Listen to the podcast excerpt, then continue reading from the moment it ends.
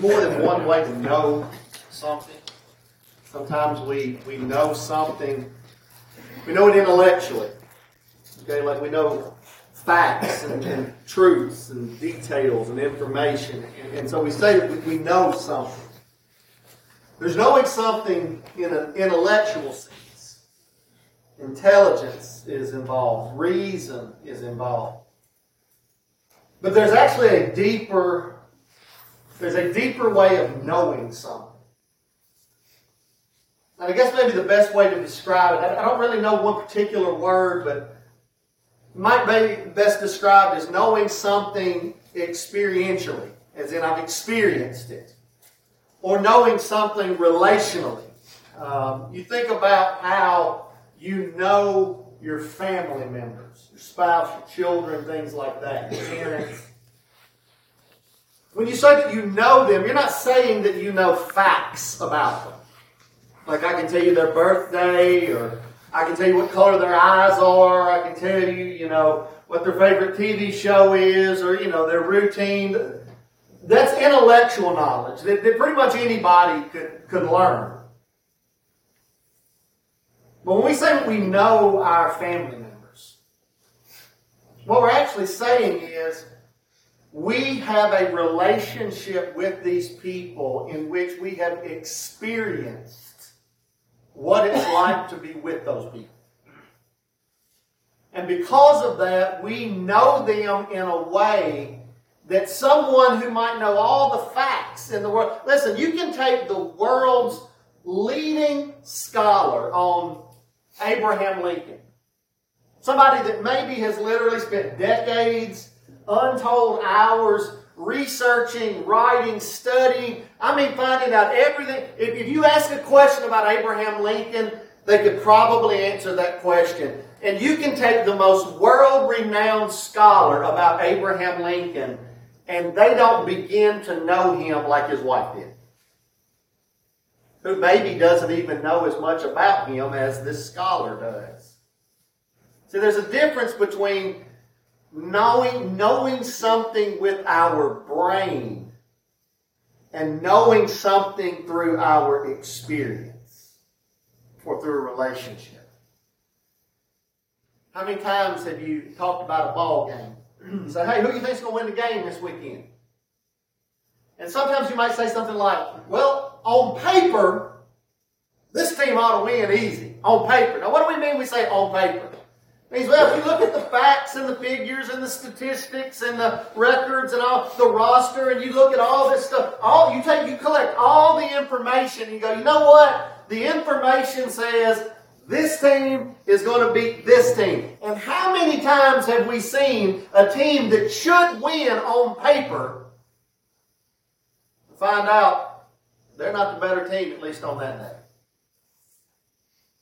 See, you think you know something because you've got information.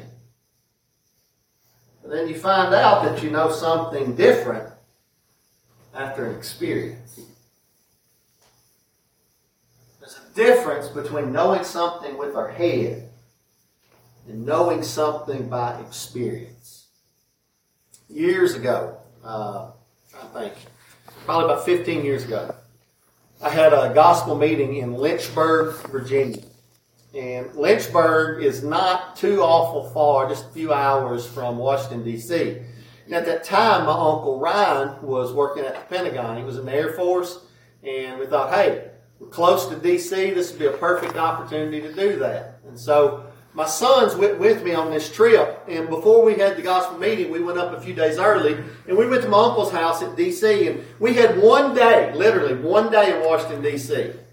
Now, that's not really enough time to see a city like that with all of the history and all the things that there are to see. But, buddy, we gave it a run for its money. We did the best that we could. And one of the things that we did, and to this day, my boys would probably tell you it was the most memorable to them, is we went to the Smithsonian Museum. Particularly, we went to the branch of the museum that was dedicated to air and space.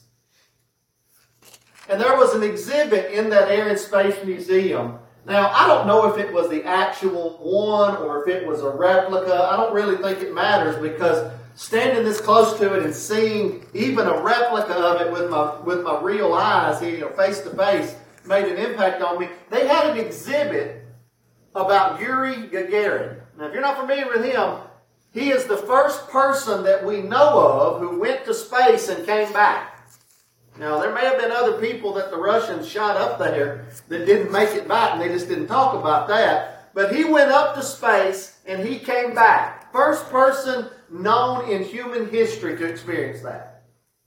Now, before he actually got strapped to that rocket and sent up into outer space, there was an army of chemists, physicists, engineers, aerospace engineers, literal, what we call rocket scientists, who sat down with pencil and paper and slide rules and they ran equations and they ran tests. And they finally got to the point where on paper they knew we can send a man into space on a rocket and bring him back safely.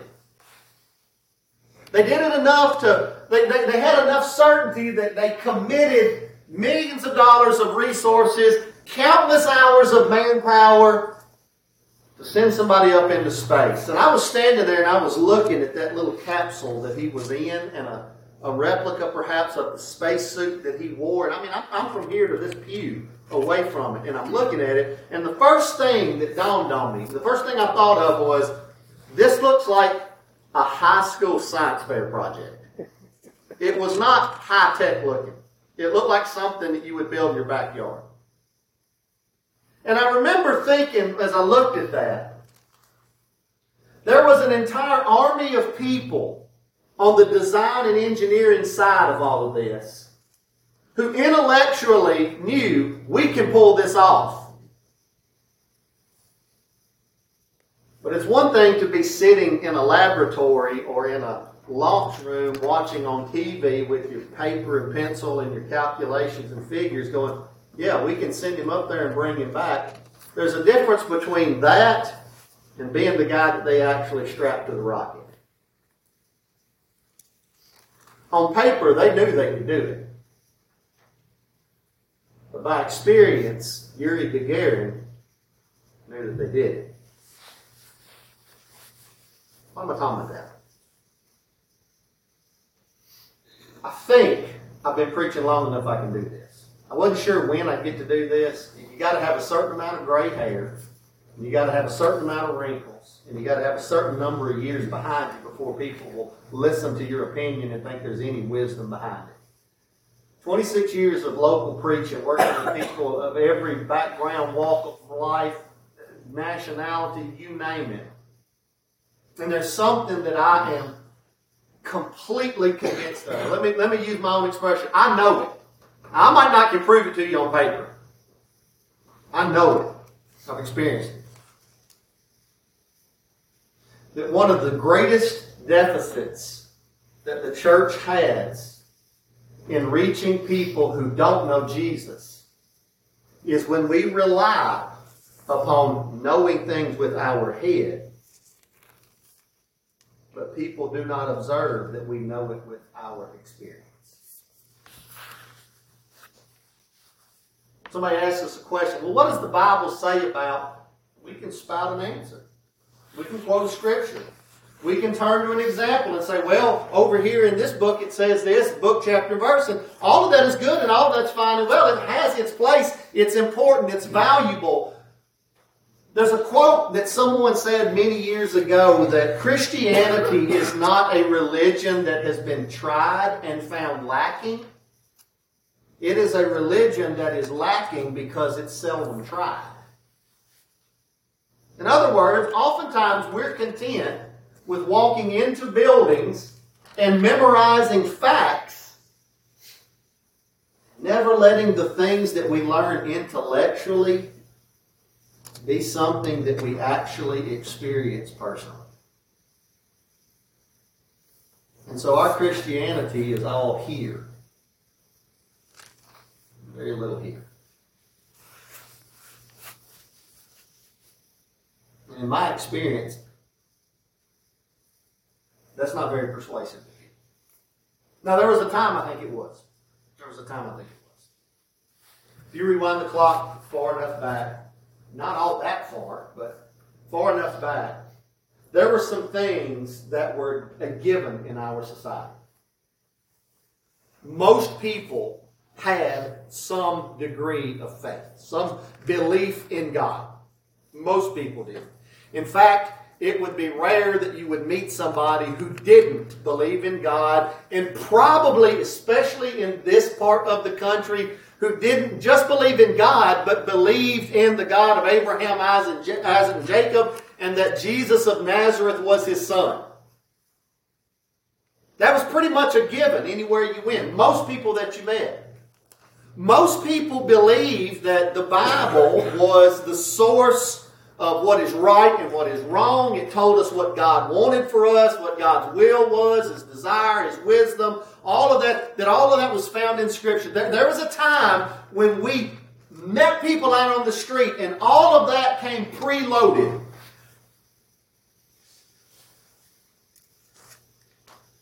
If you don't know this yet, I hope you do hope you'll believe me when I say that that time is no more. That time is no more. If you're still trying to operate like it's that time, you're going to find yourself with some obstacles and you're going to find yourself likely with some frustrations. Because, see, in that world, you could just chat with somebody at work and get to talking about the Bible and say, well, you know, the Bible says, and that person would go, you know, I believe the Bible. And I believe that what the Bible says is true. And if you can show me that that's what the Bible says, then that's good enough for me because I believe that the Bible is right and I want to do what the Bible says. And so if you can show me that that's what the Bible teaches, then I'm right there with you. I'm not saying there's nobody like that anymore. I'm telling you, I have spent a lot of time knocking on doors, sitting in people's kitchens and living rooms, talking to people on the street. I'm telling you, it's rare that I meet that person. Most of the time, the people I meet are skeptical about the Bible. Are not sure about God. The best that you might get is, I believe there's some higher power but now, who or what or how that higher power is, I mean, listen, I've literally had people tell me that we're here because of aliens. aliens planted us here millions of years ago, and that's the higher power that we all think of as God as aliens, and they're, they're about to come back any day now. The point is, there was a time when there were certain preloaded expectations that we could just plug into, and information alone would be powerful, persuasive, and maybe be exactly what people needed as the last push to do what it is that, that they need to do in a commitment to God. And while you will still encounter people that that is true for, and more people that that is not true at all.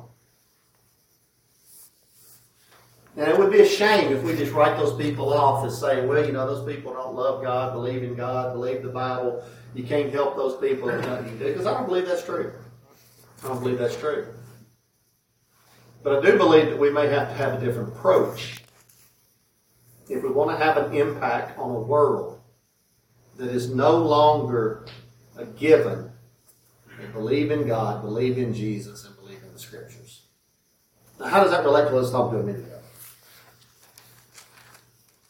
More and more, if I talk to somebody today and we begin to talk about important things like life and death and eternity and judgment and stuff like that, if I say, well, you know, the Bible says, immediately it's like, nah, I don't care what the Bible says.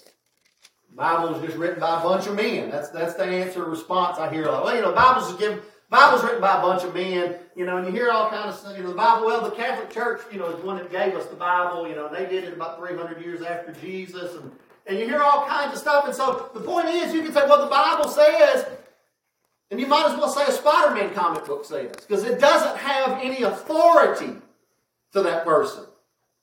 So what if the Bible says it? But I don't think that that means that we have our hands tied behind our backs when it comes to reaching people with the message of Jesus. In fact, I think that maybe right now we may have a more powerful opportunity than even before when people started with the assumption that the Bible was true. You ever been out in the dark and you, you, you got lost? I mean, I mean, I don't mean dark. I mean dark, dark. My cousin Clayton used to live, I say he lived in Lawrenceburg. He lived out from Lawrenceburg, uh, kind of between Lawrenceburg and Summertown. And what my Uncle Fuzzy used to say is, he said, we live so far out, we got to pump the sunshine out. You know, that's how far out, that's how far out we live. And I found out what he meant by that one night. I, we were probably 10, 11, 12 years old, something like that. And we had been out playing around in the woods and, and it got dark on us. And we were far from home, deep in the woods, and it got dark sooner than we expected. And it was a night where there wasn't any moon. And so when it got dark, it got dark.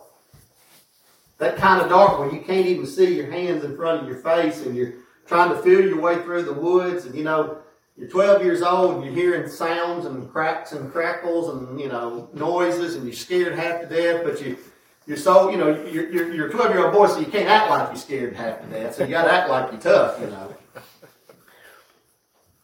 And I remember us wandering through the woods. And I remember how relieved I was when I saw this tiny little speck of light off in the distance.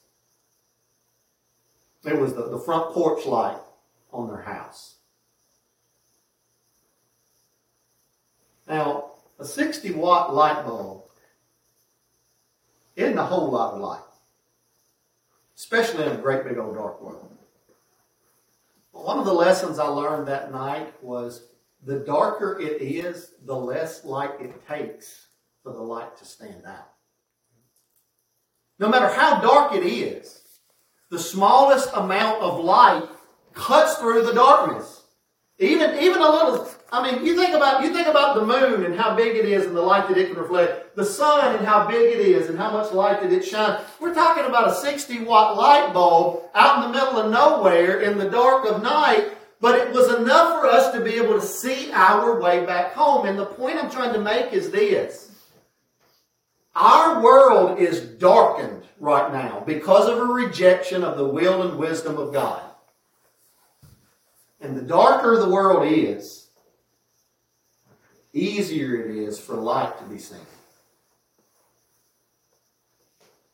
But people can't see light if all it is is intellectual things inside my head. You can't see that. One of the first things that we're told about Jesus is that when he came into this world that he went about doing good. Jesus went about doing good. And you read story after story after story of Jesus. And the funny thing is, we always we focus on all of these teachings of Jesus, and well we should. But the thing that stands out to most people, if you ask the average person on the street, what do you know about Jesus? They're not going to be able to give you theology. They're not going to be able to teach you doctrines. But strangely enough, most people are going to know things like he fed hungry people. He took care of sick people. He helped poor people. He loved everybody. He served everybody. He forgave everybody. You ever considered how strange it is that this man Jesus, as far as we know, he never wrote anything. Now, I know we could make an argument intellectually that, well, you know, all scriptures by the inspiration of God. You know, I set that aside. I'm talking about the physical man, Jesus of Nazareth. As far as we know, he never wrote anything, or anything that he wrote, it never was preserved. He didn't write a book. He never traveled more than about 90 miles from the place. That he was born in Bethlehem. He spent some of his early years down in Egypt. That would have been the farthest that he traveled. And then most of the rest of his life is going to be spent in Nazareth. And if you just kind of drop a pin and draw a circle, it's about a 90 mile radius. And that's as far as he ever traveled in his entire life. Never wrote a book. He lived and died in about three decades. Only 33 years old. And you would be hard pressed to find a place on earth today where he's not known. Why? Because of what he did. In fact, when he died, one of the things that one of the people who actually was participating in his execution said was truly, this man was the Son of God. Now, what was it? What was it that Jesus did that convinced this guy? Did he do some miracle while he was on the cross? No. It was the way that he faced death. The way that he responded to his enemies. As they're mocking him, spitting on him, taunting him, saying, Come down off the cross if you're really the Son of God.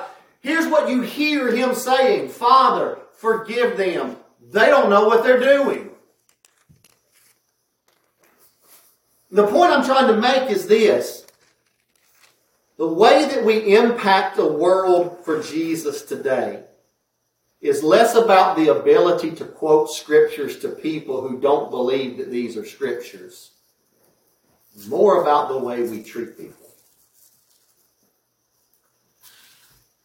All of the things that Jesus did, he said to his disciples, Now you go and do likewise. As I've done unto you, you do to one another. You want to be great? Be a servant. You want to be like your father? Be merciful. Forgive. You want to be a part of the kingdom of heaven? People are naked, clothe them. If they're hungry, feed them. If they're sick, care for them. If they're in prison, visit them. That's what you do to be a part of the kingdom of heaven. I'm going to scare some of you half to death, and that's okay because sometimes we need to be scared. Jesus never said, go to church. But he did say all that other stuff that I said. Now I want you to ask yourself an honest question. What do I put more emphasis on? Getting up on Sunday morning, getting dressed in my nice clothes and coming to a building, or feeding hungry people, caring for sick people, visiting people who are in prison. Which one best describes my faith? If it's the first one, I'm not saying any of that's bad. There's nowhere else I'd rather be on Sunday than gathered together with the people of God for the purpose of worshiping God. That is the food that sustains me in a dark world, Monday through Saturday. But that's for me. That's what feeds my soul. When we sing these songs together, that's what lifts up my spirit. When we gather together around the Lord's table, that's what reminds me of the blessing that I have to be a part of the family of God and to have experienced forgiveness and to have a seat at the King's table. When I come together with people like you and we pray, there's the comfort that I need that God is with us and God hasn't forgotten me and God hasn't abandoned me. Uh, all of that, but that's all for me. Doesn't do a thing in the world for them. I don't know if you've noticed, but it's getting harder and harder to get them to come in here.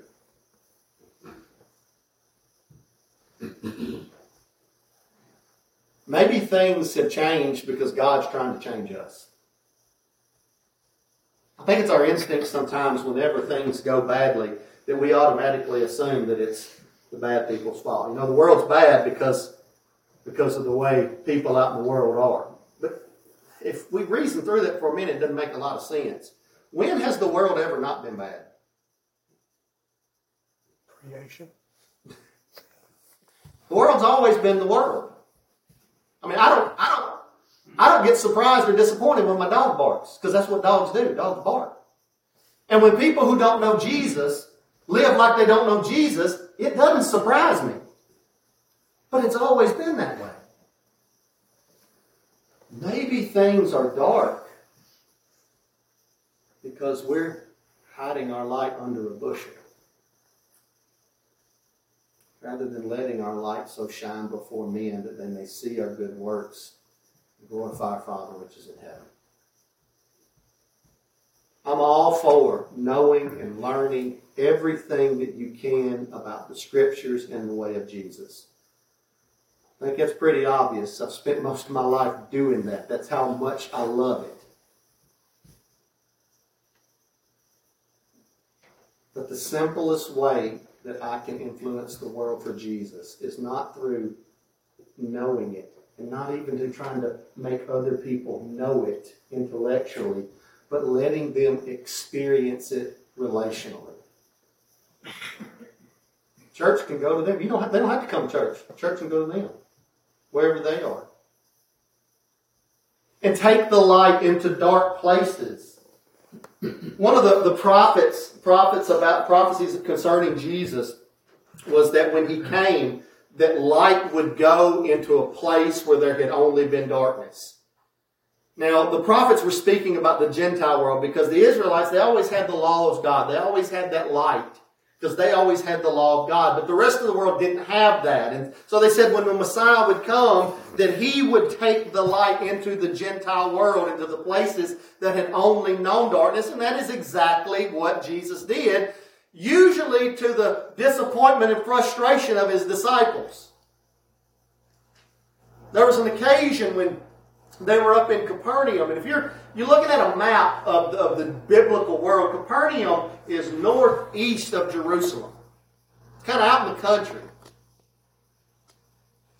And on the way to Jerusalem, there was a there was a short, straight road that could get you to Jerusalem quickly. And it went right through Samaria. But most Jews wouldn't take that road. They would take another road that took them on the eastern side of the Jordan River and added about three days to their trip because they didn't want to go through Samaria. You remember in John chapter 4, Jesus is having a conversation with a, with a woman at the well of Jacob in Samaria and he asked her for a drink of water. And, and the woman is kind of surprised that Jesus asked her for a drink of water. Because she says to him, How is it that you, a Jew, are asking a drink of water from me, a woman of Samaria? For the Jews have no dealings with the Samaritans. Your people don't have anything to do with my people. So what are you doing here and asking for a drink of water? By the way, she wasn't the first person to ask that question the disciples kind of had the same reaction when Jesus said, We're going to Jerusalem. And they said, Great. And they started heading east across the river. And he goes, No, we're, we're going through Samaria. And I imagine they kind of said, We're going where? Mm-hmm. Samaria. Lord, don't you know what kind of people they are down there? I would imagine Jesus said, Yeah, I do. And that's exactly why we're going to Samaria. You know, a funny thing happened when Jesus goes to this place where his people don't go, where people like him don't go. Associate with people that people like him, good people, righteous people, godly people, church going people, don't associate with people like that. A funny thing happened when Jesus went to that place. That woman left the well saying, I have found the Messiah. And she went back to her village and told everybody. And they all show up and come out to meet Jesus because they say, We want to meet him.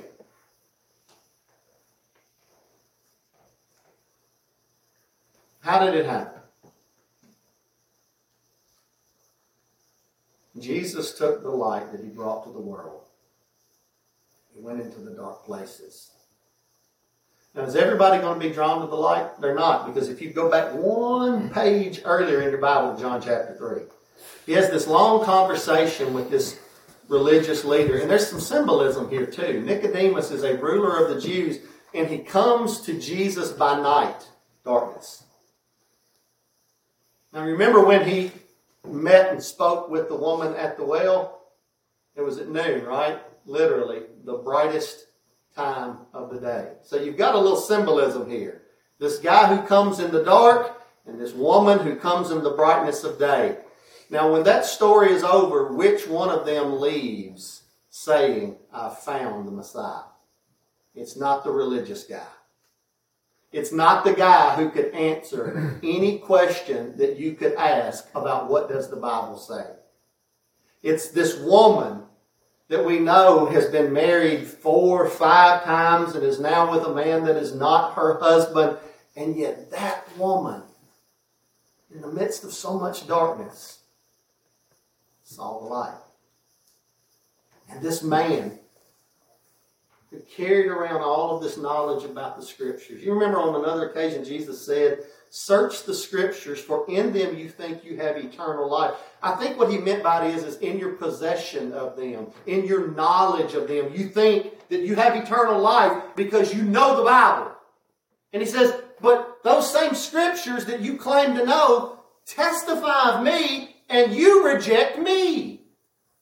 And so when he left the presence of Nicodemus, the latter part of John chapter 3, we all kind of get to verse 16 and we stop there, you know, the God so loved the world verse.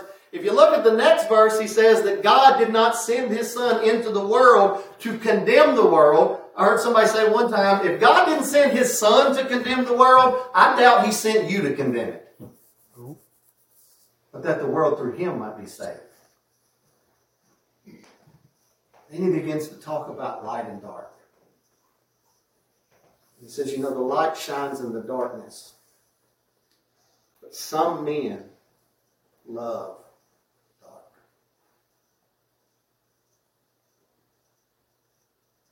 So they hate the light.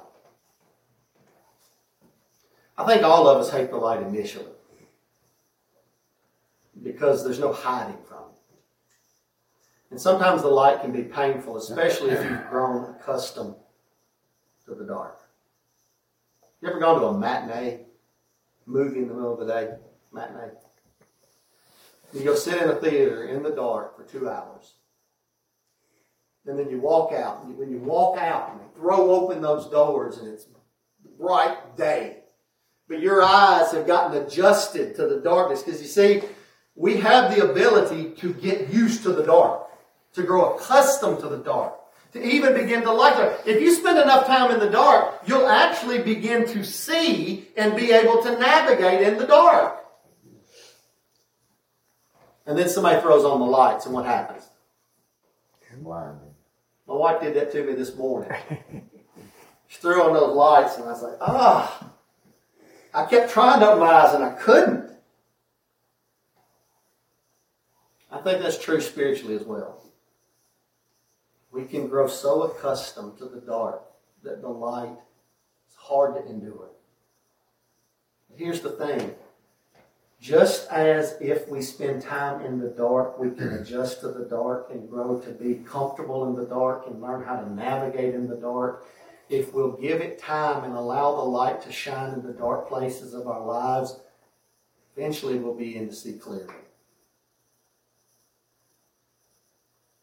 Single greatest thing that we can do to bring the light of Jesus into the world is to live that light in our lives.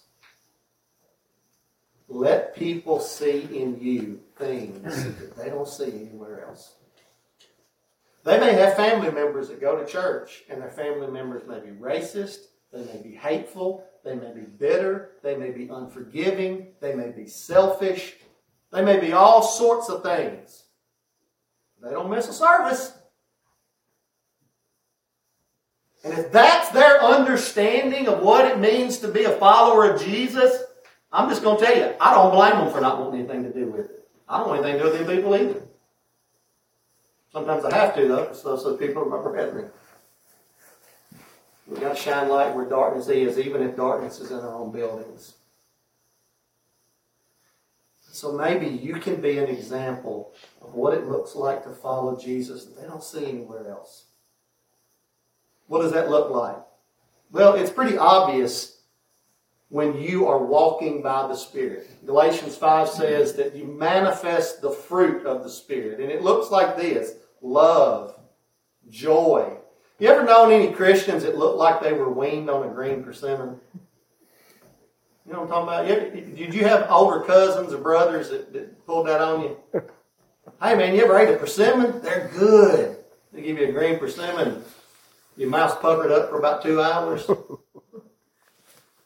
Listen, Christians should be exuding joy. If all they hear is griping and complaining and how bad this is and how awful that is, and that's all they know of the Christians in their life, just constantly talk about how bad everything is, where is the joy?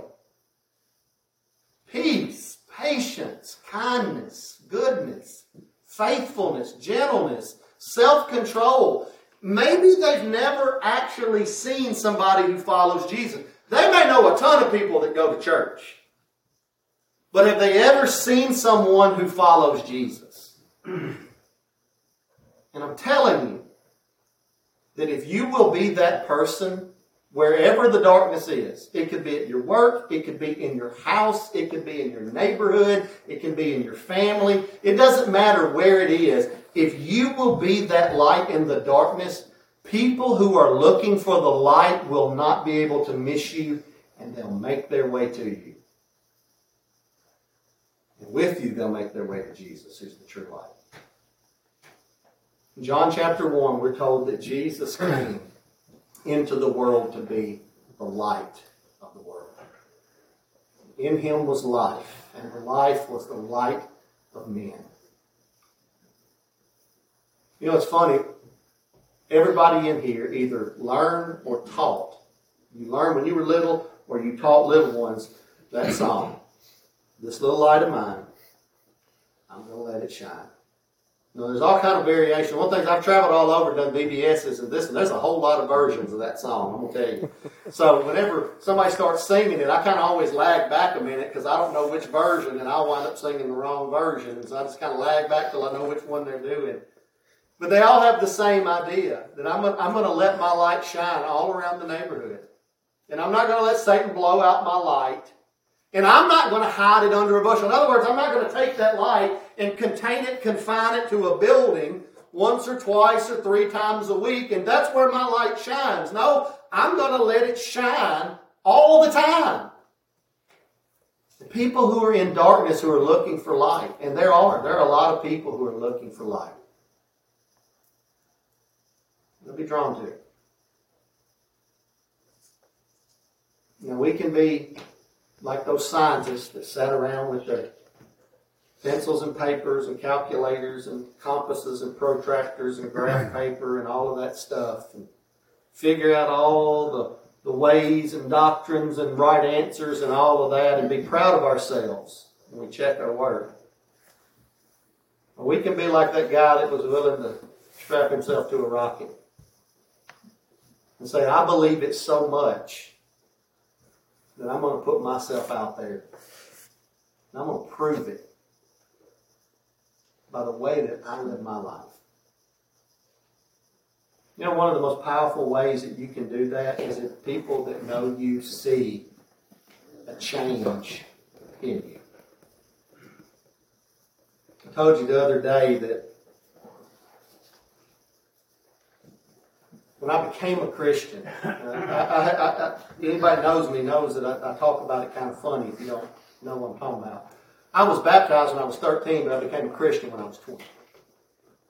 Because that's all that happened when I was 13. I got baptized. That's all that happened. I wasn't a Christian. At 20, I became a Christian. I decided that I was going to live my life as best as I could following this man Jesus.